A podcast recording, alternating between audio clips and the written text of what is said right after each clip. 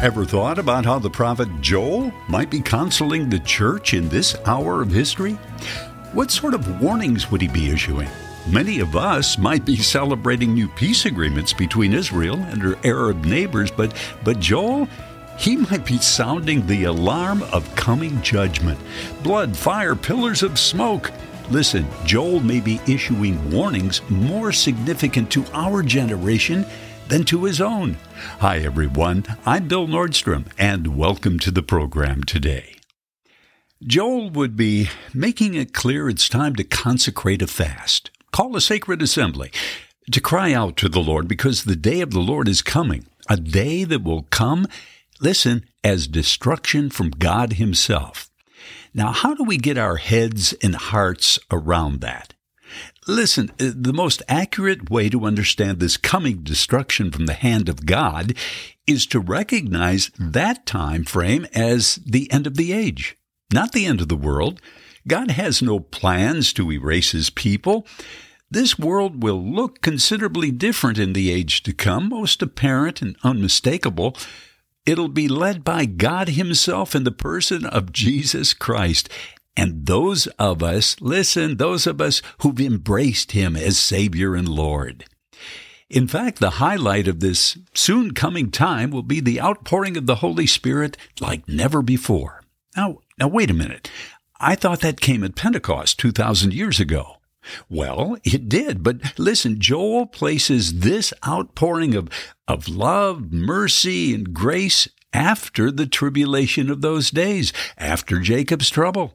First, listen to how the prophet Jeremiah puts it in Jeremiah chapter 32, verse 40. "And I will make an everlasting covenant with them, and I'll not turn away from doing them good. But I'll put fear, my wonderment, and reverence in their hearts, so they'll not depart from me." I believe that time frame after the tribulation is so misunderstood in the church. You see, the church is quick to point to Acts chapter 2, and properly so, the day of Pentecost, when they were all assembled in one accord in one place.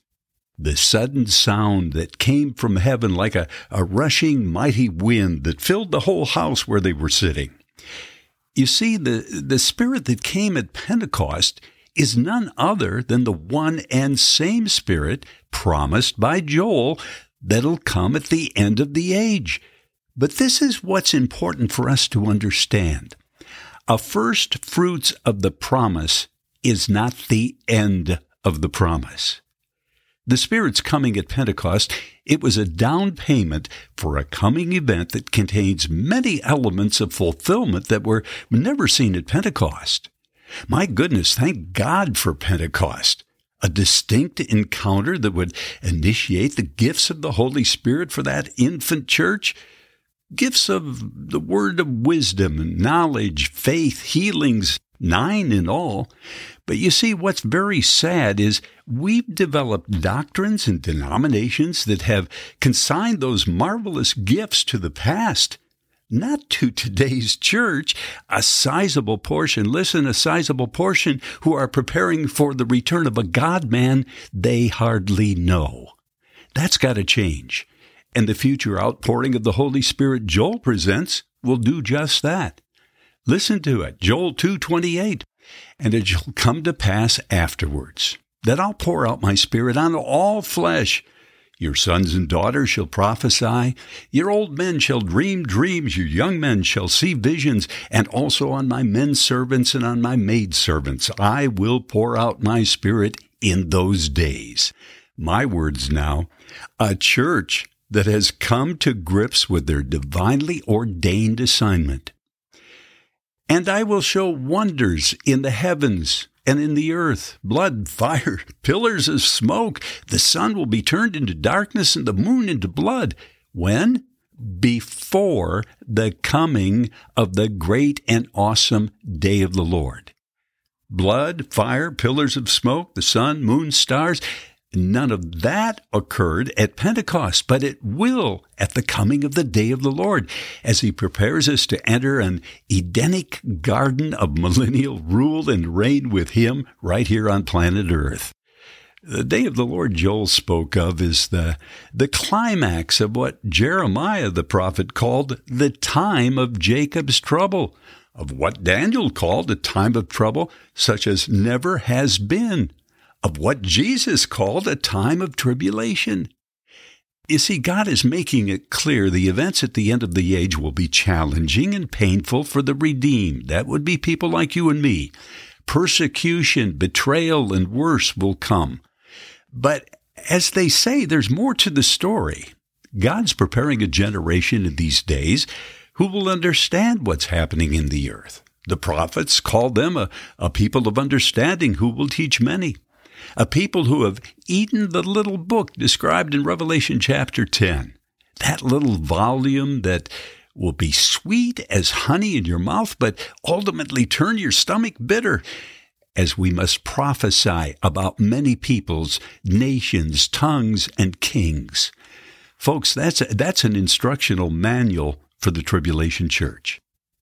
The Holy Spirit will set a guard around these young adults that are emerging now, angels moving in the midst of a generation functioning in the power and the anointing of the Holy Spirit, guarding them from offense in the course of unparalleled judgments of God, holding them back from apostasy, which will be running rampant, as many others will succumb and join that great falling away that is spoken of by Paul in 2 Thessalonians chapter 2.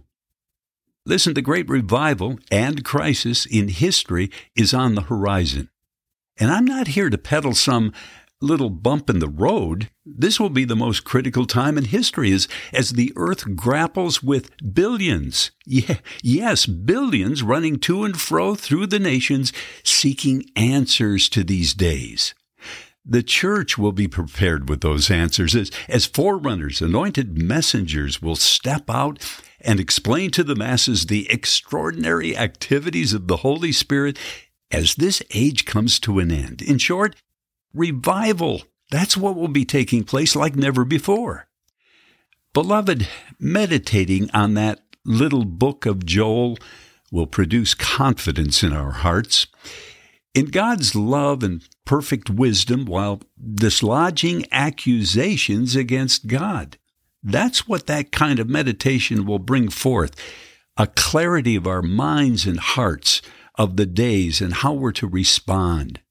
Satan's lies will be replaced with truth. Remember, Satan's going to be cast to the earth at the end. The heavens will rejoice because that enemy, the Satan, no longer has the ear of God. And the Satan can no longer hurl accusations at the saints. You see, the Apostle John says it this way, "Now salvation and strength and the kingdom of our God and the power of his Christ have come. For the accuser of our brethren who accused them before our God day and night has been cast down." I love this verse. This is not the return of the Lord. This is woe to the earth because the Satan has been cast down and knows he has only a short time left. You and I know that and are preparing for it in prophetic prayer gatherings across the earth. The very next verse declares we, the brethren, become overcomers.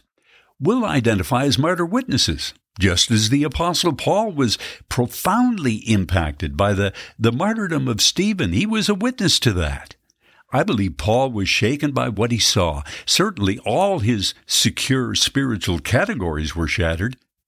We can say with some confidence it'll be the martyr witness of the forerunner messengers that will be preparing the Jewish heart worldwide for the lifting of the veil at the return of our Lord. This will be the vindication of God's end-time purpose that Israel be made jealous through a largely Gentile church. You know, that foolish nation of prophecy.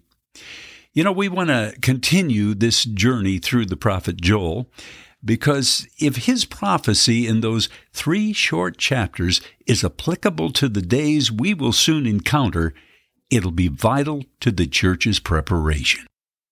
Let's pray. Father, we're entering a time in prophetic history that will far exceed our present categories. You're preparing a bride for this occasion that will overcome in the supernatural, not even loving our lives to the death. My Father, that kind of preparation does not come on the fly. We seek you now. We must know you now. We must know the depth of your wisdom and the knowledge of the holy that we must possess to be those overcomers. Father, you make clear from your prophet Joel, you'll give voice before your army.